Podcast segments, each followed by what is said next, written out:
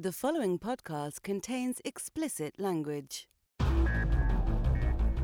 You're listening to the Cinematography Podcast presented by Hot Rod Cameras, a program about the art, craft, and philosophy of the moving image and the people who make it happen. Coming to you from the world headquarters of Hot Rod Cameras in Hollywood, California, are your hosts, Ben Rock and Illya Friedman. Welcome to episode 34 of the Cinematography Podcast. Yay. Here we are. Hey. Uh, I am Ben Rock, And I'm Illya Friedman. and uh, we're very excited to bring uh, a really kick ass interview to you. Uh, Illya, tell us about the interview because you conducted it. That's right. Uh, this interview is with a very talented director named Lije Sarki. And uh, Lije has done, he's multi talented hyphenate. He's done a lot of different things, producer. And, uh, and in this movie, he is the director and producer. And uh, And and you had a little something to, something something to do with this movie, right? I did. I, I, I came in as an executive producer and I. Uh, so you just walked around on set and told everybody what they were doing was wrong, and like you said, why why isn't there better food at craft service and stuff? Well, no, what'd that, you do? that- that's my joke about you. So, but but no, It's not a joke; it's a documentary. Uh, anyway, no, this is a fantastic movie. Uh, is going to tell everyone about it, like in the first few seconds of the uh, the interview. So I don't want to, you know. well, what, can you tell us the title of the movie? the title of the movie is called Concrete Kids, and if you want to go see it, you can watch it right now on Amazon Prime. If you've got Amazon Prime, uh, Concrete Kids, and it's a fun movie. It's all told in one night. It's sort of uh, an after hours uh, with uh, pre-teen skateboarders, and it's uh, it's it's exciting. It's got a little bit of everything in it. All right. Well, here we go. It is your interview with Lije Sarki. The Cinematography Podcast interview.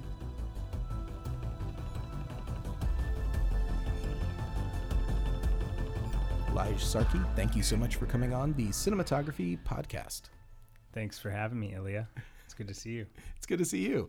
Hey, uh, you just had a movie come out. I did. Yeah. Uh, tell our listeners a little bit about Concrete Kids. Concrete Kids. Concrete Kids, you know, somebody that watched it, uh, actually, somebody at the orchard that watched it that called it Goonies on skateboards. So I've kind of rolled with that ever since. That sounds like a fair uh, assessment. Yeah. Yeah, it's it's a fun adventure, you know.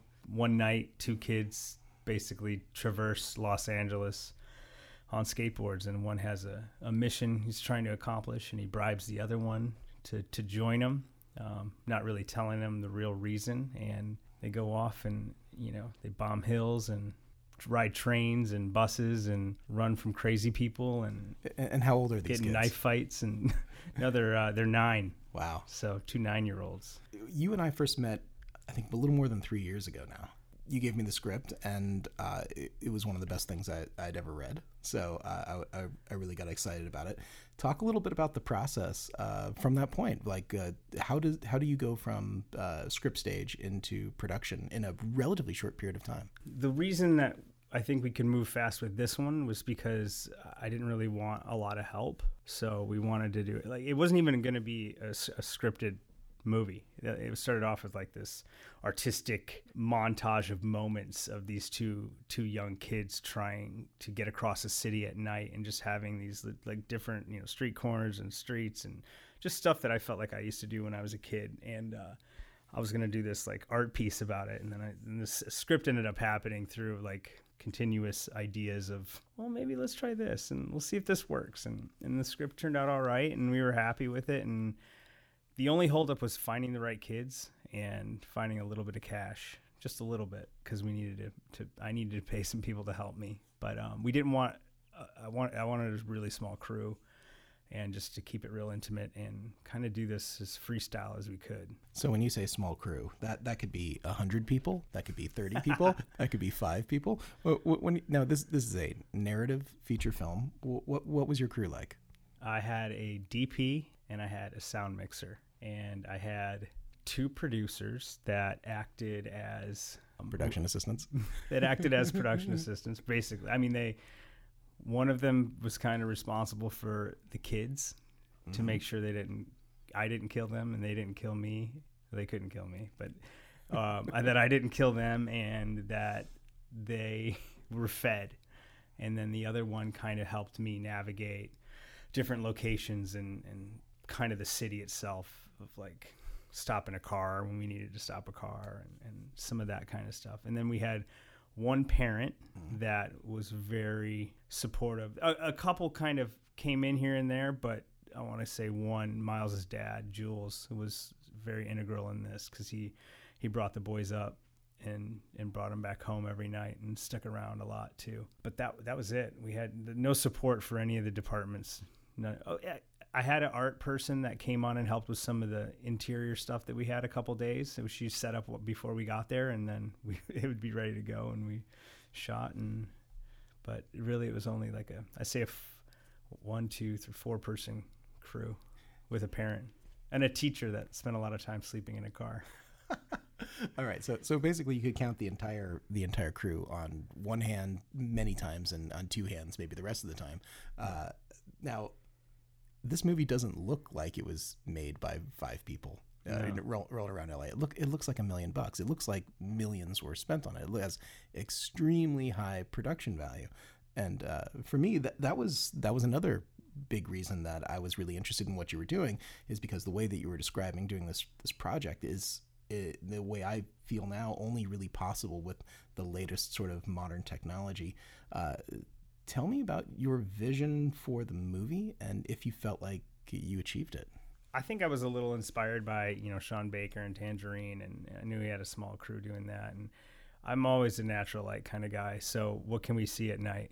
And well, it's kind of hard to see at night. And when we started playing around with cameras, the the Panasonic VariCam LT, uh, Todd Bell showed me a, a clip or something on Vimeo, and what you could see at night was crazy. I can't. I, we tested it. We shot a little bit by my house, just down by the Venice Pier, and it was pretty wild, you know. And uh, I'm not super technical when it comes to lighting, you know. Like I came up making movies from the ground, so like I know every a little bit about everything, you know. But I'm not like super super technical, so I you know I trust the guys that know what they're doing, and they're like. Yeah, man, we can just do this and use the streets. And, and then Duran came on, who I'd made a short film with before, and he was really confident in that camera and what he could do out there and we we knew that we didn't re- we could just use what was out there to light this movie because of the power of the camera especially but you know also you need a guy that knows what he's doing behind the lens so 100%. Yeah, 100% you need to have uh, someone who knows the tools, who knows what they're what they're doing and, and how to make it happen. Uh, do you feel like uh, now that it's all done and it's and it's out, uh, did you get what you were going for? It, I mean, I you're, you're happy with it? yeah i'm stoked on it i mean i've made all kinds of movies you know i've made just shot one that was several million dollars to make and i've made a bunch of them that were under half a million bucks and what we did with this one is amazing like what it what it looks like and you know how good it is and how good the kids were and how good all the actors were that came and showed up and, and played parts it's i'm stoked on it i mean of course i had something in my head before we shot it that did it turn out like that no but it never does i'm i'm really happy i think it looks really good you know it's, i'd put it up there Yeah, I, I would too. I, I mean, no need to be modest. It, it looks it looks like a million bucks. It looks fantastic. Uh, now, casting was of course really really crucial for for the leads in this project. Um, tell us a little bit about what that hunt was like. I know it was I know it wasn't easy. No, that took a while. That took, you know, I had actually had a couple kids that I liked a lot that I, I basically was going to work with. And through rehearsals, we, we just all kind of agreed that it wasn't going to work. You know, these kids were supposed to be, or at least one of them was supposed to be from the rougher side of the neighborhood. And, and I want to, I, I love working with people that aren't actors because if you can get them to be themselves on camera, you get the best authentic performances ever, you know? um, and kids especially they don't really know how to act that haven't acted. They'll just kind of be themselves. But the closest i got to what i wrote necess- wasn't necessarily showing up and learning their lines like i needed them to. So heidi lemon who's a venice woman who's rad who like i got hooked up with through another friend of mine she helped me find she told me about a couple boys that she knew from down south, like one Huntington Beach and one in Long Beach. That you know, hundred tries later, I, I met these kids, and one at a time actually, and uh, had them do this couple scenes together, and, and and they were pretty good. You know, I ended up flopping one to the other role, and but they showed up. They were all about it. You know, they were stoked. They were like, "I'll be in a movie," you know. But they they learned that one of them's they're both very smart. Um, one of them could learn lines really easily. The other one was so passionate about it and works like skaters, man. They'll, they'll sit and try a trick for days till they land it. So you know they're gonna learn lines till they get it, and they're gonna do scenes till they need to, and we're gonna be out there, and there's no quitting. You know, it's all there's a mentality that goes with skateboarding that kind of transcends into a lot of stuff if you let it. You know, so young skaters to play skaters was the only way to go with this. You're talking as a skater yourself, of course, too. So uh, for you, I remember early conversations.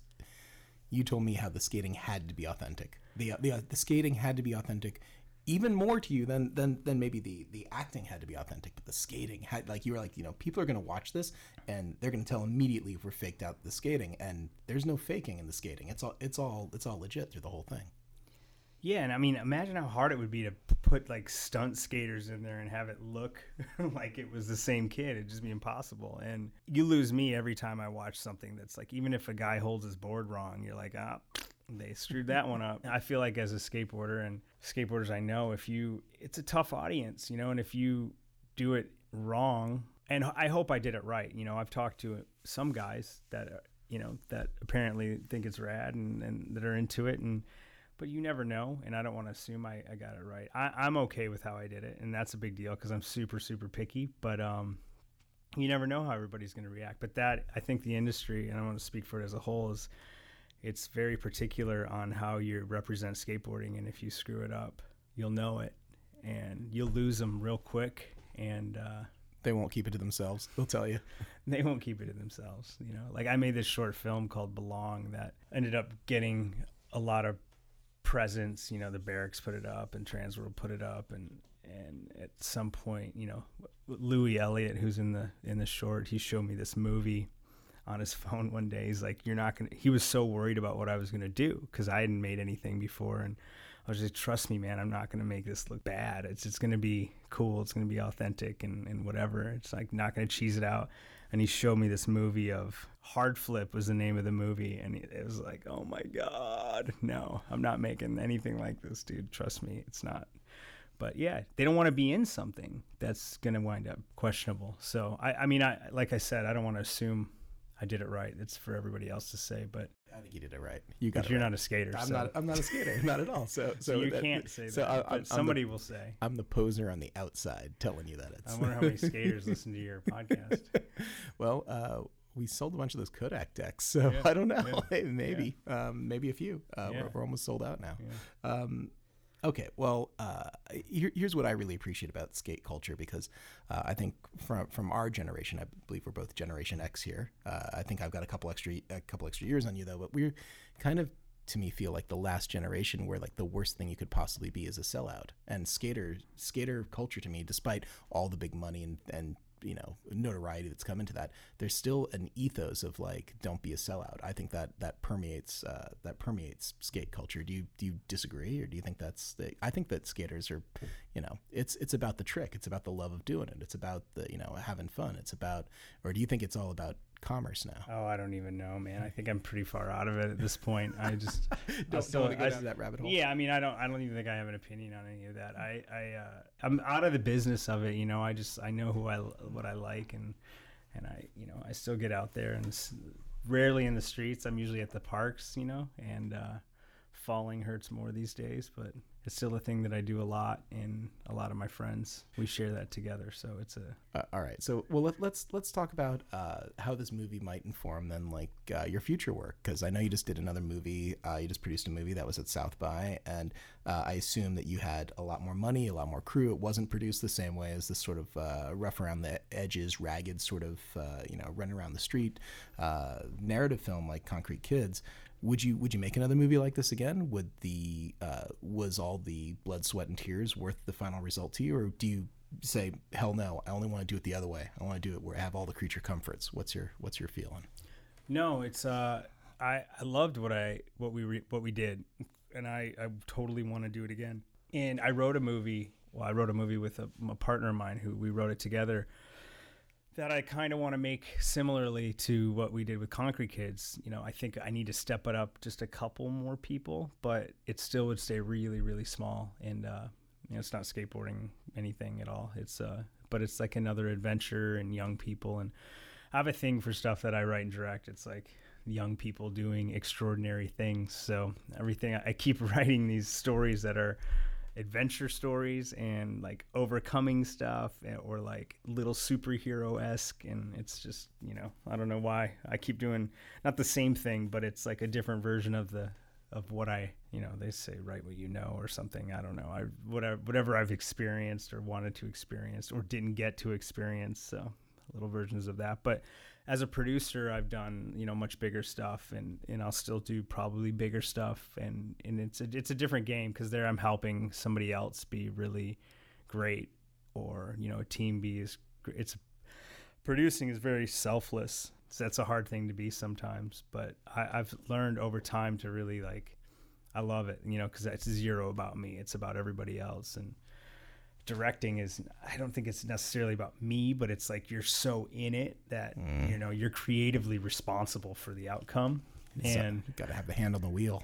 Yeah. And the produ- you're producing you're you're you're kind of like covering everyone's ass that has their hand on the wheel like you just said you know trying to just catch everything and be a little bit of support for the whole the whole thing you know and uh, two different jobs but like for some reason as a director i really like the intimacy of, of doing stuff small but also no one's ever given me $10 million to go make something i'm sure i'd but there's something about like me having direct contact with the guys i'm working with or the actors and, and, and being able to just turn around to the dp and say let's do this and go so quick you know that when there's these layers of communication and to get shit done it's just sometimes it's so excruciatingly painful that I'm like, God, dying a the thousand process, deaths, man. I, it's too much, yeah. you know. Um, but you know, when you need to do big stuff, you got to have the right people involved and, and, and talent involved to make that stuff happen. So sure, absolutely. Of course, if you're talking about safety too, mm-hmm. if you're doing that sort of thing, but um, smaller, intimate stories which don't have a lot of stunts or explosions or gunfire and that sort of thing you can get away with a lot less. You can get a, you can get away with it and tell a, a great story. Um, yeah, so it's different muscles you're exercising when you're directing versus producing. Tell me about the directing process for you. Uh, you a lot of directors, I, I would put them into kind of two different camps. You've got uh, very visual directors; they spend a lot of time uh, Video Village, and I know for for, for your movie uh, for Concrete Kids, uh, Video Village was a little wireless monitor that you had you had basically on you the whole time. Uh, there there wasn't like a big formal Video Village. It was like off, off to the side of the street, and you know how much range can we get and then wherever I was holding it. That's right. that's that, where that, it was. That was Video Village. So, um, but for other directors, it's not about the visuals. It's not about working with the camera. It's about uh, it's about the relationship with the actors, and it's about getting a certain performance out of the actors. It's about um, you know making the actors feel safe with you that you're guiding them to a, to a place. What what kind of director would you say that that that you are? Would you feel more like a visual director, or more like an actor's director, or is this question bullshit? What is it? You know, is it? Do you break the mold? What What do you? Uh, what kind of What kind of director are you? You know, I started as an I was an actor before any of this stuff, and I don't know if I was ever very good at it, but I or I didn't do a lot of work to get good at it. And so I think where it comes for me, it's like before you start shooting something, you kind of try to figure out what it's going to look like. You work with your DP, you look at other stuff, you say I want to do this, I want to look like this or something like this or a version of that.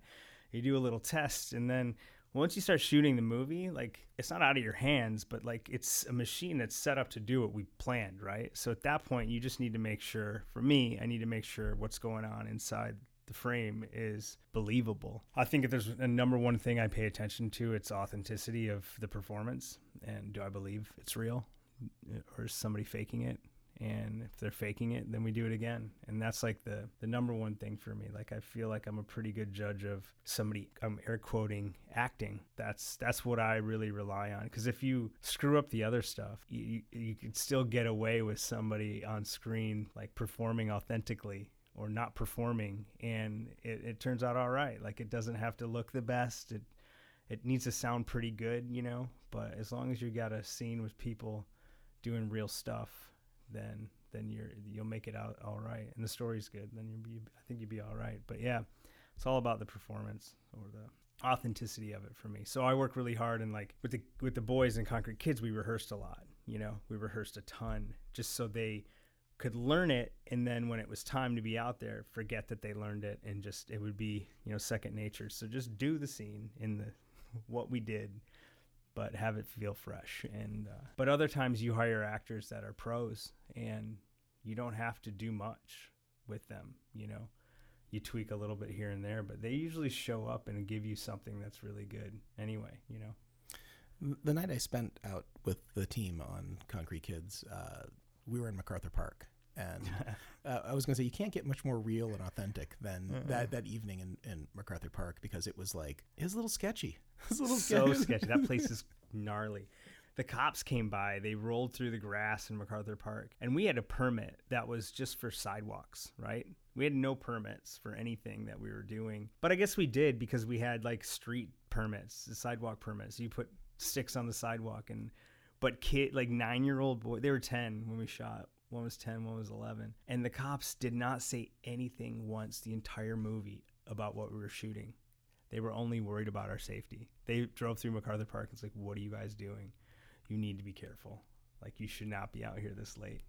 I, appreciate the cops uh, not not wanting to get in the way of the production, but just want to tell us like you know, hey, look, there's crazies out here. You don't want to get yourself in trouble. That place is crazy. And then we were getting like B roll on the side in the corner up there down the street, which I forget the inter cross street at the like east side of MacArthur Park.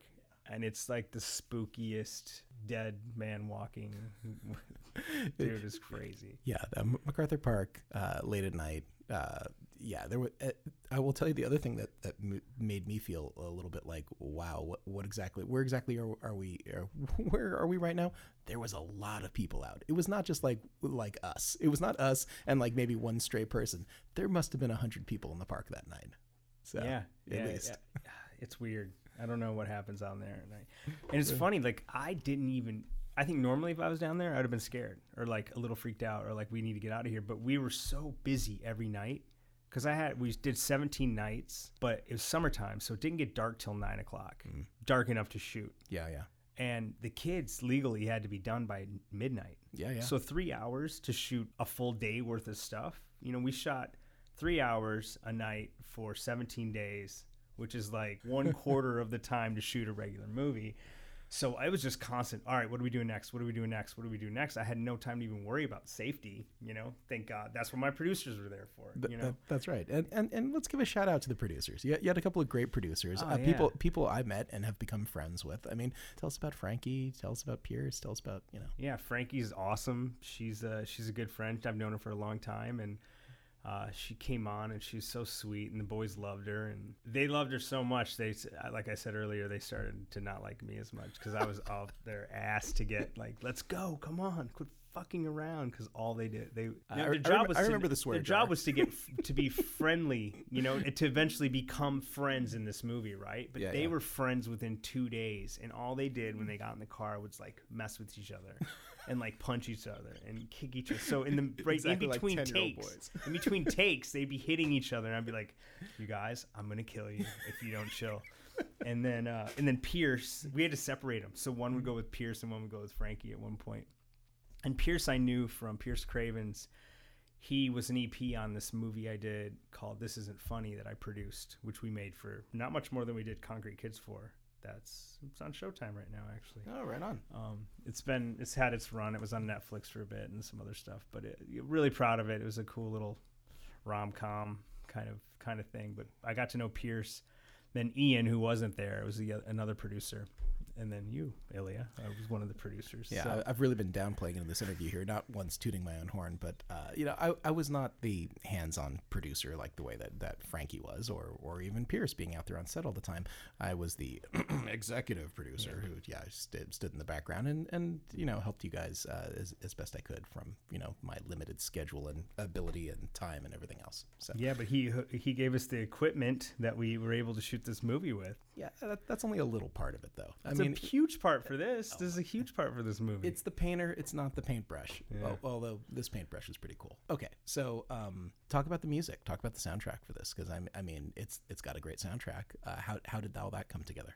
Yeah, music was uh, a lot of work. I don't say that with like any exhaustive characteristics. It's just you have to dig when we have no money. It's like nothing. It's a lot of songs. I wrote letters to emails and calls, and like I was trying to get Pharcyde songs, and I was trying to get all this this stuff. And uh, you know, we got a lot of the all the music in there. We got for I don't want to say free because nothing's free, but they were able to They, they were friendly. they were friendly. They were very, very friendly, and you know, we were able to promise later when the movie makes millions of dollars that they would get a piece. But I think they liked the story, and I, you know, I always pitched it like, look, this is a bunch of guys and and girls getting together to make something that we all believe in, and that's just small. We're just trying to have some fun out here. Do you want to be part of it? And you know, that Vampire Weekend song, it's crazy how we ended up getting that, and you know, just I guess you'd be surprised if you don't ask. You know, That's right. um, you gotta and ask. You gotta ask, and and then a lot of the music we couldn't get, so it's like, how do we do this? What do we do? And then I had two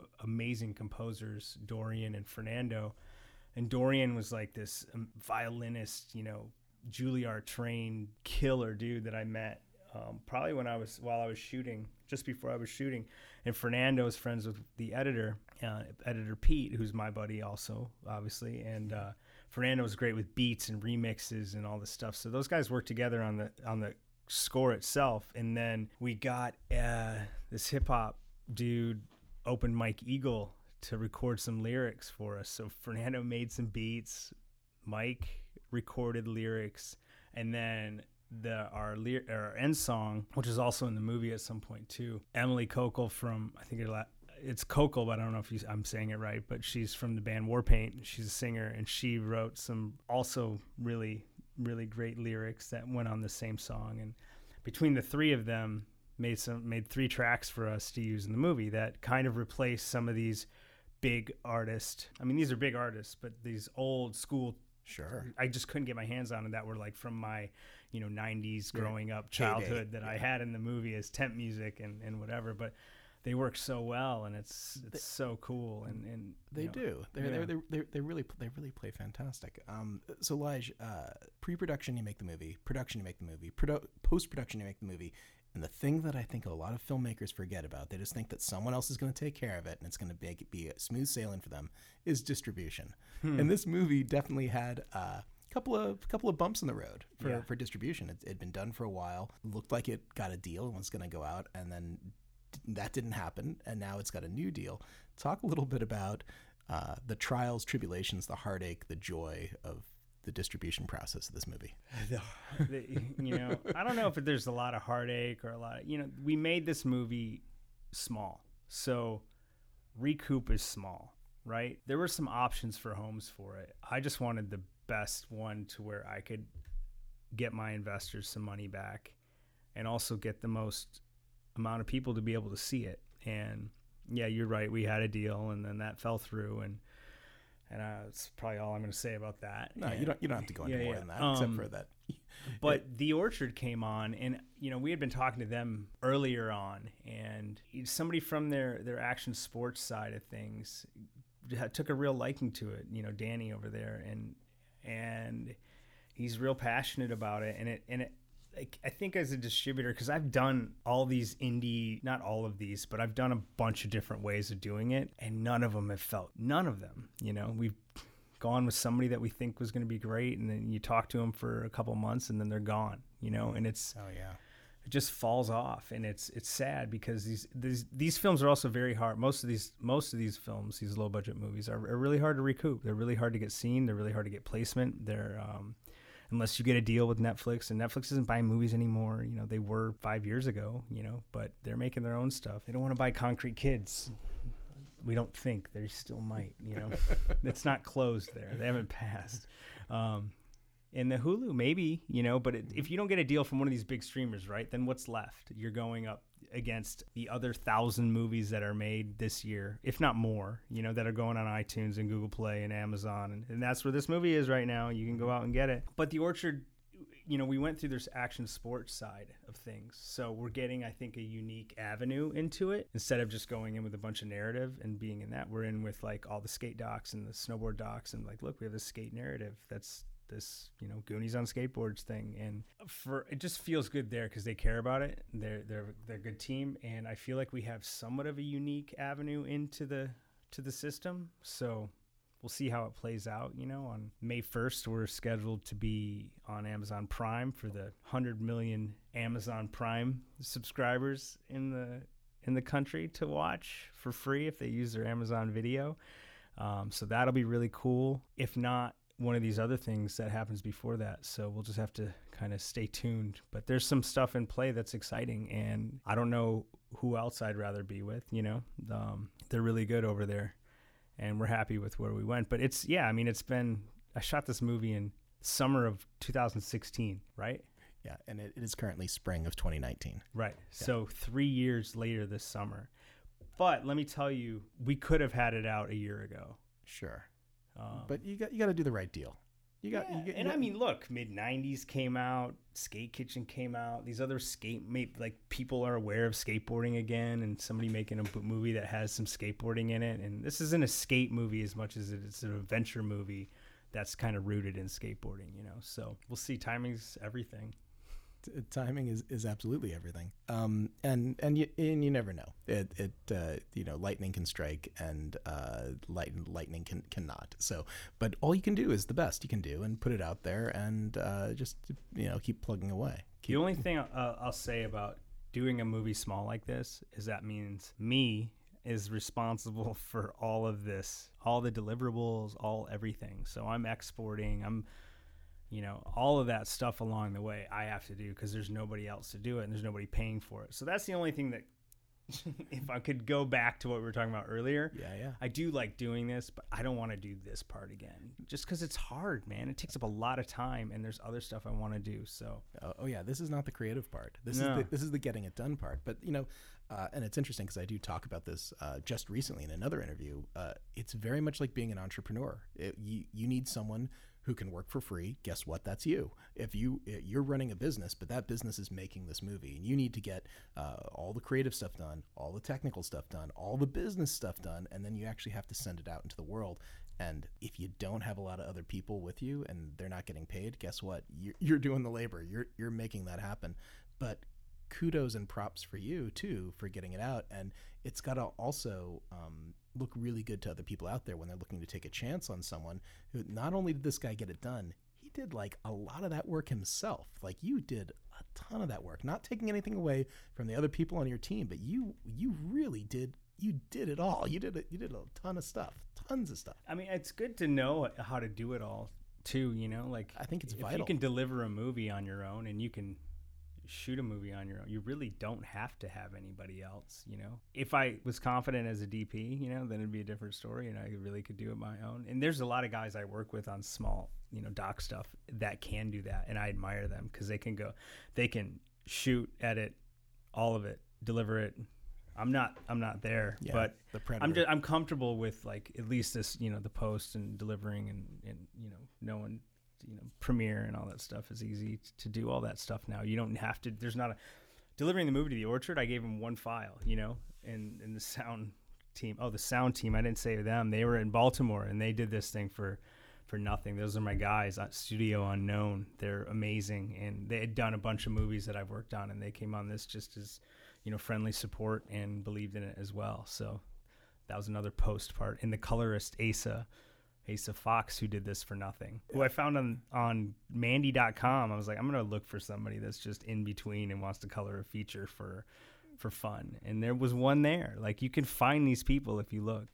talent is uh, talent is hard to find sometimes. So you're very lucky too that you find such you found such talented people. And I know when you say nothing, it's never really nothing. You know, I know nothing is it's nothing is, is figurative, not not literal. So all, all these all these people uh, will be remunerated remunerated in some way. So, but it's uh, the uh, the fact that though they're willing to take the journey, the fact that they're willing to do the sacrifice and not have the big payday up front is is is what's you know it's the magic and the family and the love that goes into the filmmaking process. And I think that uh, actually for a lot of people who have achieved a certain level of success, they might miss that camaraderie. I think that's how you can actually get really talented people, people who have big credits under the belt or decent credits or a history under the belt, but uh, they, don't have the camaraderie of like, yeah, we're gonna will this into existence from you know from just the the sheer sweat equity that we're all throwing into it, and that's what Concrete Kids at least seems to me. It seems like something that you willed, you know, willed from nothing, from whole cloth. Here it is,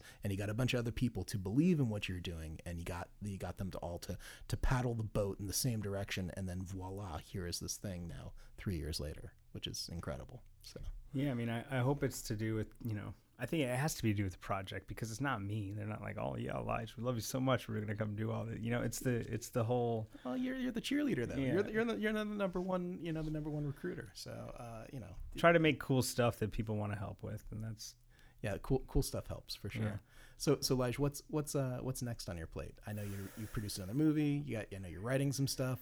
Where can people see you next? What are you Ah, doing? man, I, I'm I keep stocking the file cabinet, Mm-hmm. not the file cabinet, but the shelves with stuff. You know, I've got a, a show I wrote with my partner Ari that's set up over at Sony. I'm working with Will Arnett's company on.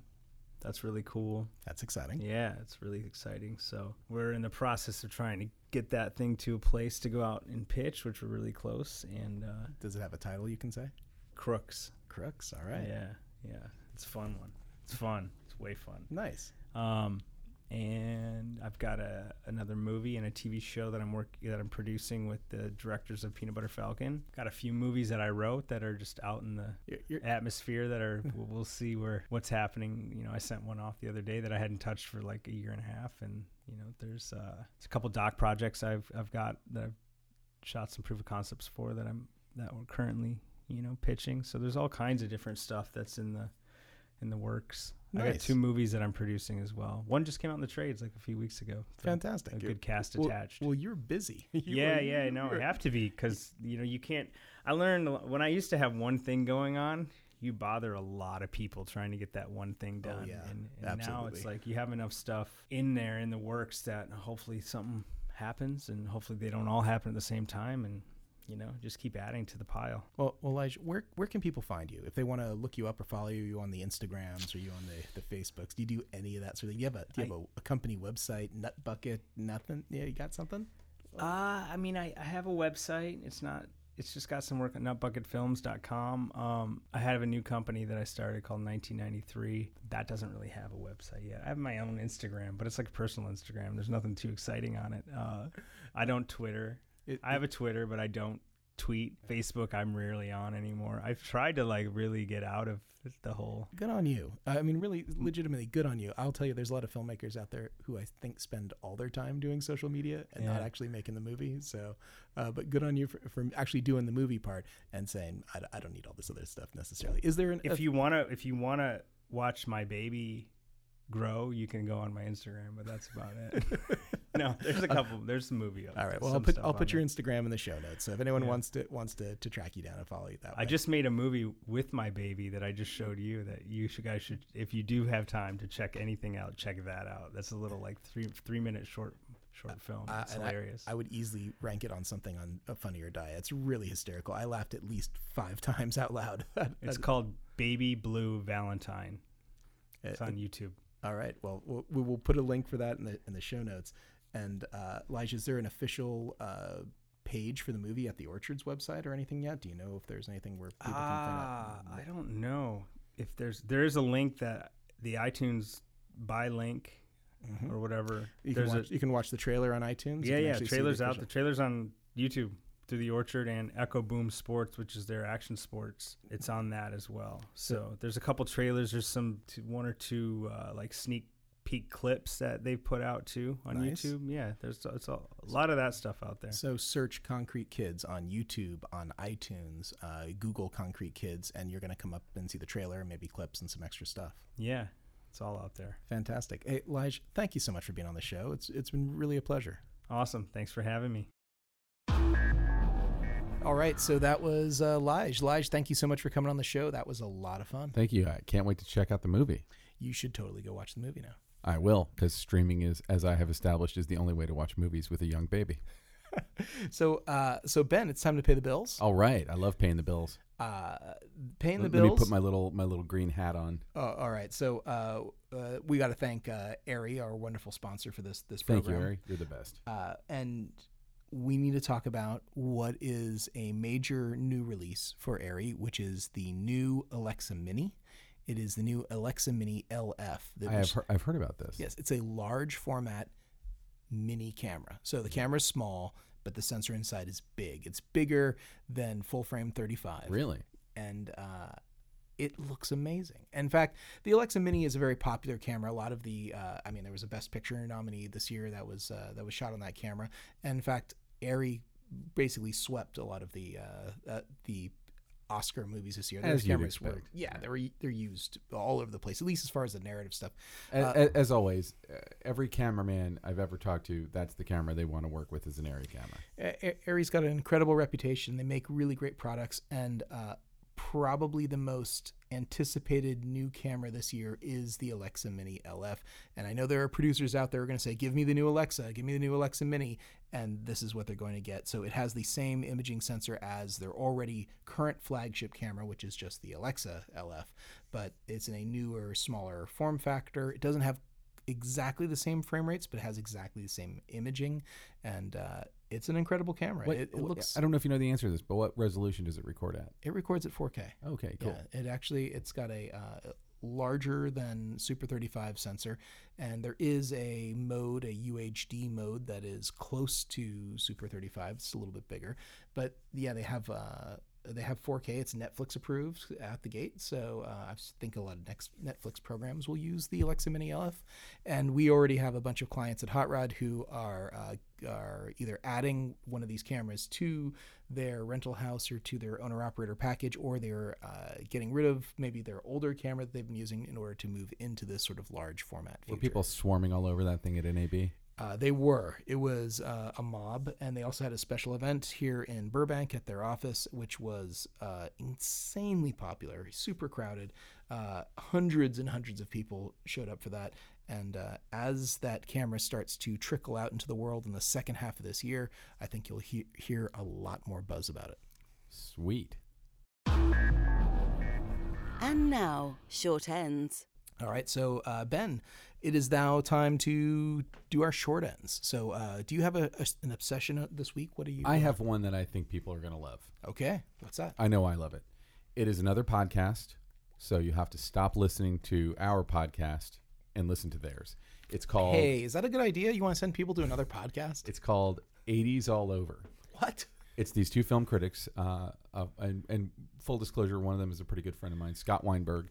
D- does he say totally all the time, or radical, Uh, to- totally, uh, or tubular? Uh, yeah, it, it- tubular. They use tubular. They, Nice. they say that a lot. So uh, it's it's two film critics, uh, Scott Weinberg and Drew McWeeny, and they're both like really brilliant, articulate, smart, awesome film critics, and they are going through every movie that was released in the 1980s, starting January of 1980. And every episode is just one month of the 80s. They are up now to uh, some, I think it's like March or April of 1985 Ooh, and you can listen to it in almost any order. And uh, as as a child of the '80s myself, sometimes I'll be like, uh, I wonder what I w- I wonder if they did Yor Hunter from the Future. I wonder if they did. Uh, Krull. uh, yeah, I don't know if they've gotten to. Krull. I don't know if, if they've gotten up to the month of Krull yet, but they probably have. Um, wow, all right. That was probably 84, 85, 86 in that range. I want to say it was '86. Okay. Um, but like sometimes, uh, you know, I'll be like, I wonder, I wonder if they saw Wolfen or something, and I'll look up, look it up on IMDb and see what month it is, and and every without fail, every time I've looked one up, they've hit that movie because they'll hit like all the major movies, all the movies that are like Oscar nominated, all the prestige movies or big movies, but then they also hit all the random little cult movies and horror movies and any, basically anything that was released in movie theaters in the 1980s, and they give you a lot of great detail and background. And this is maybe too nerdy and, and, and deep, but we were talking about this a little bit earlier. And we, I, I had sort of mentioned this when we had Leonard Maltin on here that I kind of have a fascination with like what uh, modern culture looks like when you're like, you know, in this case, what 30 years down the road and looking back at it. So like the 80s, we all spoke the same language that we spoke in the 80s, and there's a lot of we have a lot in common. But then you start realizing how different our whole culture is from the 80s and just our the different values we have what movies got made what had currency you know and, and i feel like if you go back even you know to the 70s it's even weirder you know, their movies in the 70s like Saturday Night Fever that were like giant popular movies then and would have picket lines around the block today if they released them in theaters. Uh, so if I was to say like uh, Footloose, Outsiders, uh, Risky Business, Fast Times at Ridgemont High, Escape from New York, The Octagon, Flash Gordon, they've done all of them. they've those. done all of them. They're all they're all part of that. Yeah, yeah, and they've done, and it's not just like liked it, didn't like it. Like they've done their research, and so they'll go into some detail. I mean, like there's in some episodes they're cramming in 25 reviews. Whoa. I don't know how these guys have enough time to do it. I don't know how they track all these movies down because a lot of them are, you know, not in print in any way. I'm sure they're finding old VHSs or something. Anyway, uh, it, it's it's just uh, it's not just kind of a trip down memory lane for someone from the uh, who grew up in the 80s like I did, but it's also I think a really interesting anthropological uh, deep dive into what pop culture was. You know, again, recently enough that most of us lived, you know, through it, or a lot of people lived through it and are still around. But like, you know, when they talk about it, the the trends in what what Hollywood was making or what was finding real purchase with an audience. Some of them are, you know, like they'll talk about Porky's or something, and you're like, again, that movie would there would be uh, picket lines around every movie theater if you released Porky's in theaters today. Like the, I think Drew McWeeny literally called that movie a sex crime. well, it is. It really is. Um, And it was just good, clean fun back then. it. re- I mean, I, I remember my parents loved it, and and uh, but it's it's just very interesting because some movies hold up brilliantly, and some movies uh, really really don't. And also, like you know, you forget about certain celebrities. Like, I mean, Arnold Schwarzenegger was maybe more of like a big celebrity in the mid to late '80s, Sure. but you know, people who were of uh, different acting qualities than would probably become stars today. But then you realize we're doing the same thing with other people today. Yeah, think about the cast of like Police Academy. Think Oh. about like Bobcat Goldthwait. Think about like all of Well, the. don't yeah. don't don't uh, don't bag on Bobcat. I'm Goldthwait. not. I'm not at all. I, I- love I- Bobcat. I think so- he's the highlight of the of the Police Yes, Academy me movies. too. And I would love to have him on the podcast. So like, I know I, but I'm just saying like that is like a time. That's like a time stamp. That like that particular you know Police Academy and Bobcat. I mean, it was like was it a Steve Guttenberg? I mean, it was like it was a very Michael Winslow. yeah, it was very uh, particular sort of like slightly over the top, slightly fractured sort of like uh, universe that those movies take place in, and I feel like they were uh, indicative of a whole subgenre of like movie almost at that time, sort of like screwball comedy, 1980s style. There is a there is a, a very specific kind of uh, screwball comedy and also like sex comedies Sure, and and yeah, I mean it's Goonies. Yeah, I mean, you, you kind of go down that rabbit hole. I always kind of look at it and go like, what? Because you know, in a way, the movies that are selling and that are big, but uh, obviously they're covering movies that also bombed. But like the movies that reflect the decade are sort of a mirror being held up by the culture to itself. So the so the movies are sort of what culture was saying about itself, what it valued, and, and what it stood for at the time. And so you know when when that's like Top Gun, what does that mean? Sure. You know, it, it's it's not a value judgment. Is Top Gun good or is Top Gun bad? It's more just like what what is the cultural value that's being held up that is actually resonating with people enough so they go see it. Also, and they do talk about cinematography and cinematographers a lot on the show. Really? And so, yeah, because I mean, like you know, there's some amazing cinematography. Obviously, it's a whole decade.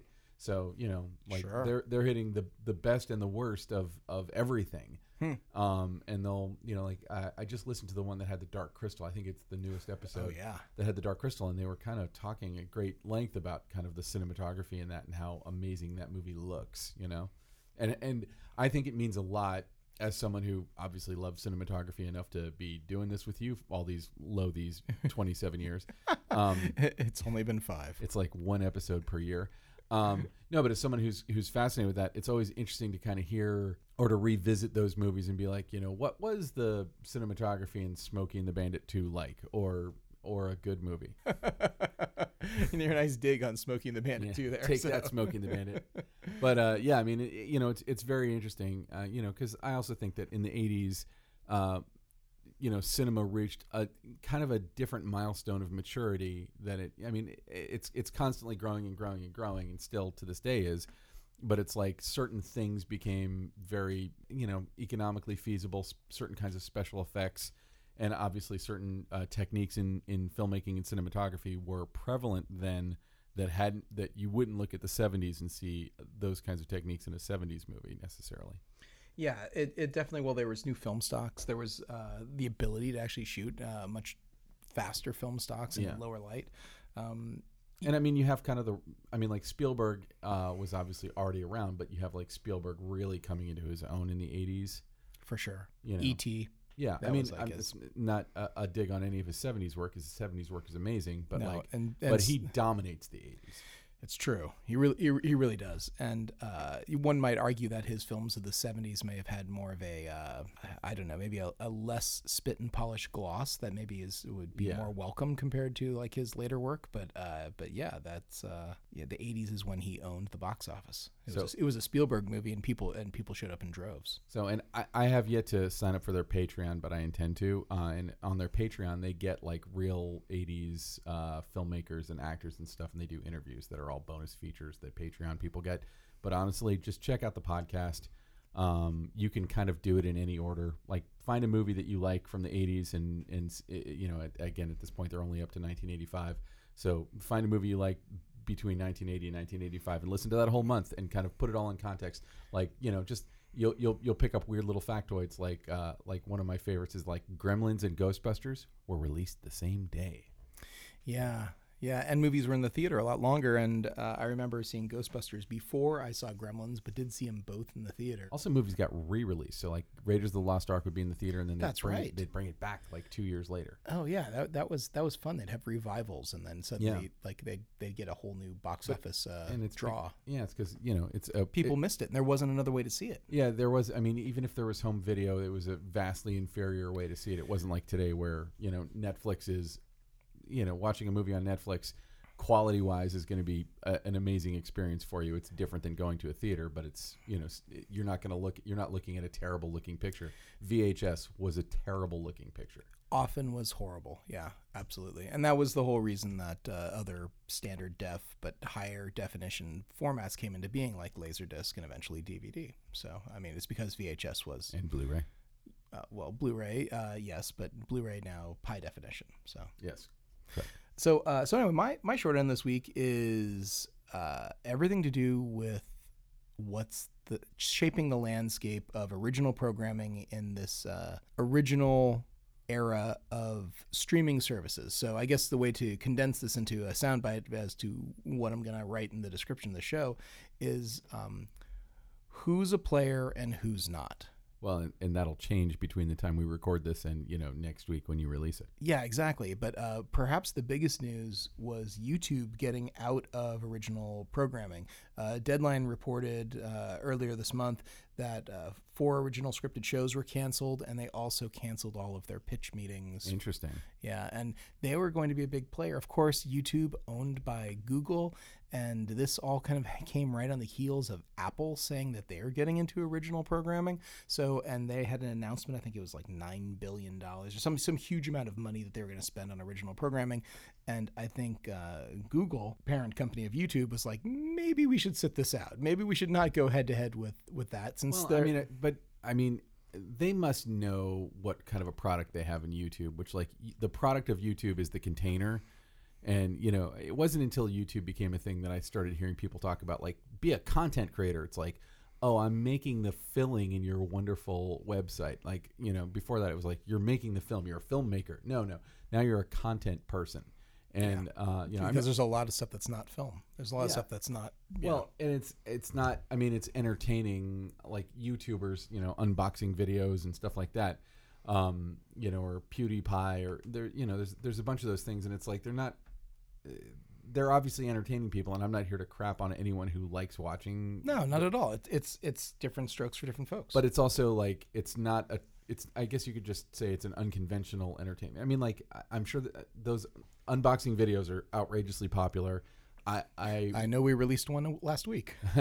I I have you know only once in my life uh, ever watched an unboxing video, and it's because I was buying a product. I was buying a sit stand desk, uh, which I really only sit at. well, uh, well, we're actually uh, we're doing unboxing videos that are only sixty seconds long. Yeah. So uh, we've decided to do the whole thing like in time lapse, so you get to see what's inside of it without actually having to watch. It. But it's like you know people who like buy Disney collectibles and they just you know kind of fetishize. But like those things are very popular, and it's like cool.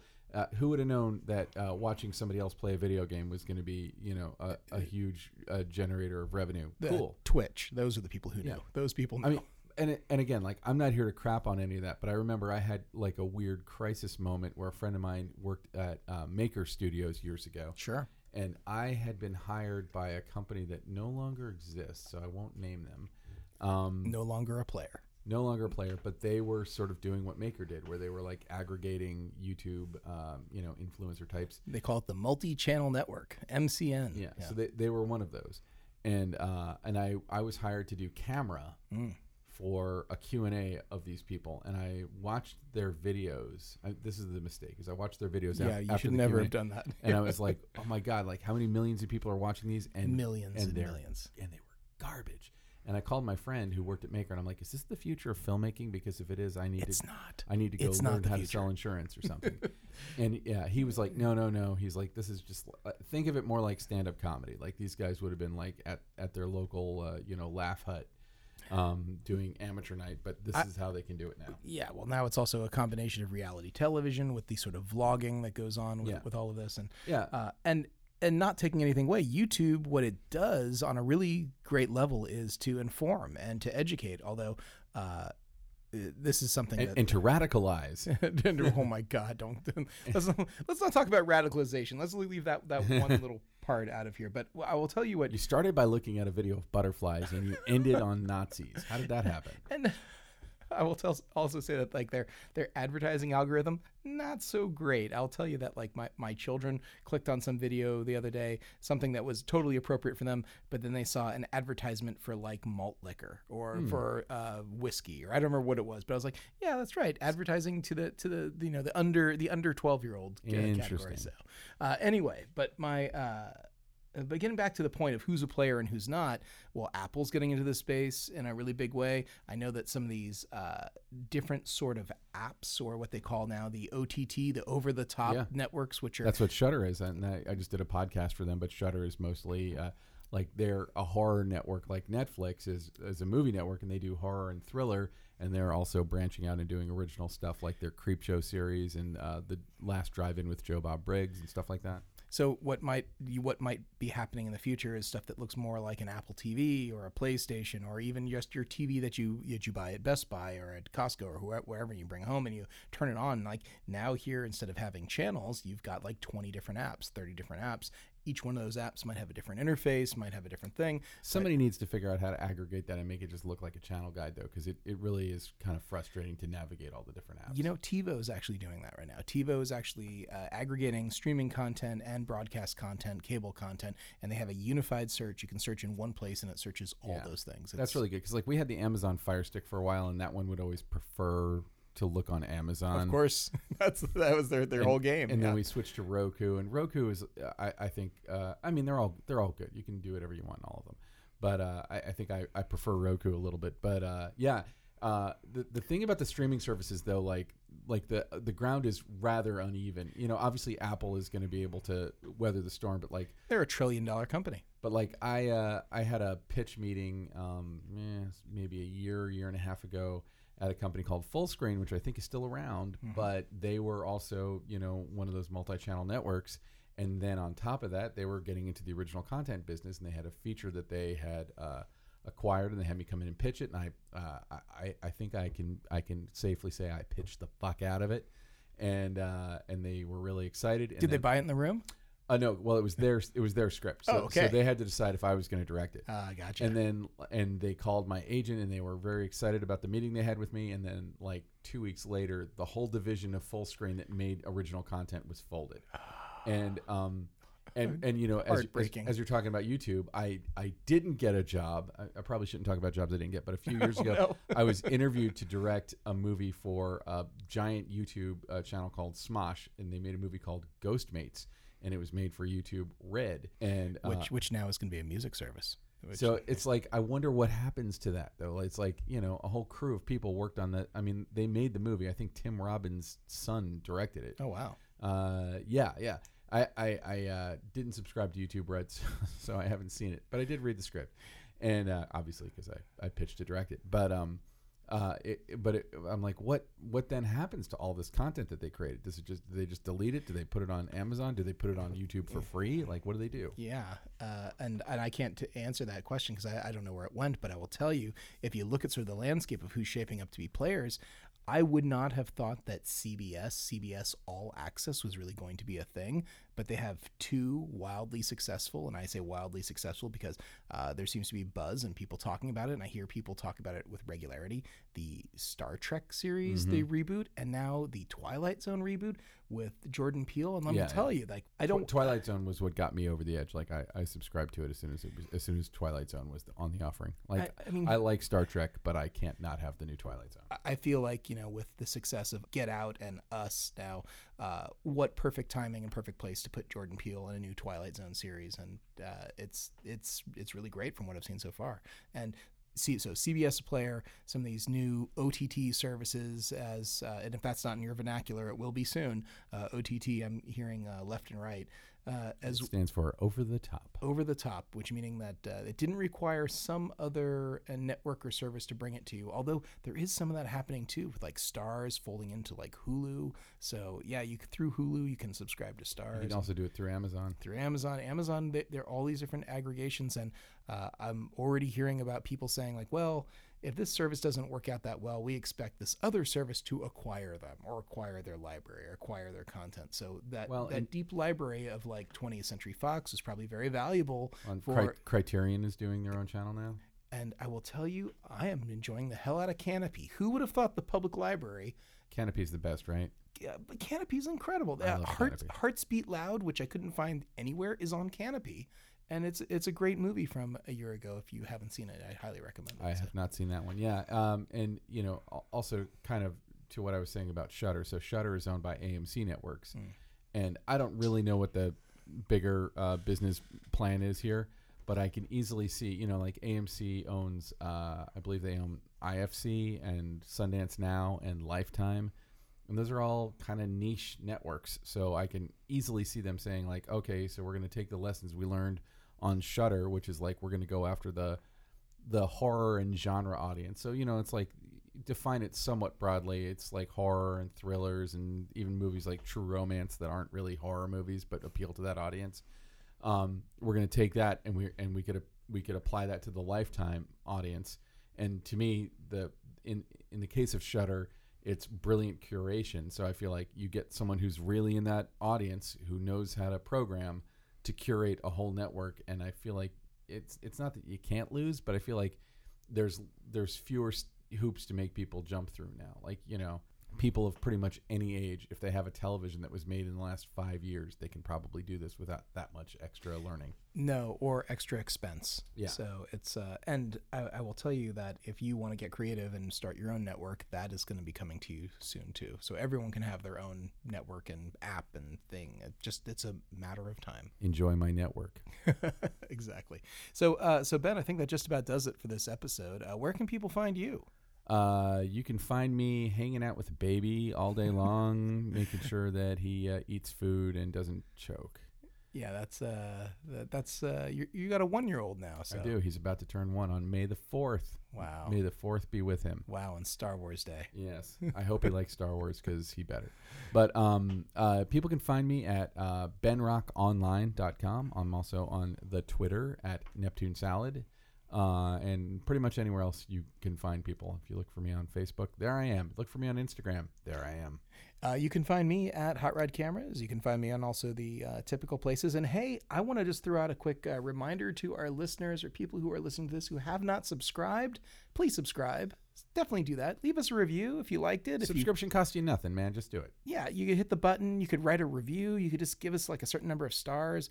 You know, we have like 44 five star reviews, and I saw we finally got someone who didn't like us. They get they left us like a one star review. So thankfully, thankfully that one star review person there wasn't enough of those, so we still have five stars. You're not But, uh, really like you're not a viable thing until somebody hates you. Yeah, so that, that's, that's, right. We, we finally have broken through and got our, Yay! our someone first- hates us. Yeah. I'd like to thank our hater. uh, yes, uh, and uh, now that we've got a hater, we're, we're legit. That's that's that's where it is. We, we we've achieved legitimacy. So um, yeah, find me at Hot Rod Cameras. Uh, ben, let's thank our uh, wonderful uh, editorial staff of uh, Abby. Corbett and Ben Katz. Thank you so much, guys. Thank we got to thank our Abby and Ben. You're you're both awesome, and you make us sound less stupid. So I appreciate it. yeah, and that's hard work. So, Alana Cody, thank you so much for producing this show. Uh, every scrap of music you heard in this was uh, composed by Kays Alatracci. Yeah, K's. uh, keep uh, keep banging out the great music. So uh, Yeah, even though we're reusing all the same cues. But yes, keep keep banging out the great music, K's. Uh, check him out at musicbykays.com. And, you know, honestly, just tell him that you heard him on here and you like his work. He's a nice guy. Hey, follow us on like the places where people follow things. We're on Instagram. We have a you know a few. I don't know, a few followers there and some nice pictures and things. So follow us there and uh, follow us on the Facebooks. You can like our page and all of that. That about wraps it up. And we will see you uh, next time at the Cinematography Podcast. This has been the Cinematography Podcast, presented by Hot Rod Cameras. Find your next camera, lens, or accessory on the web at hotrodcameras.com. Don't forget to subscribe to our show on iTunes and connect with us on Facebook and Twitter. Thanks for listening.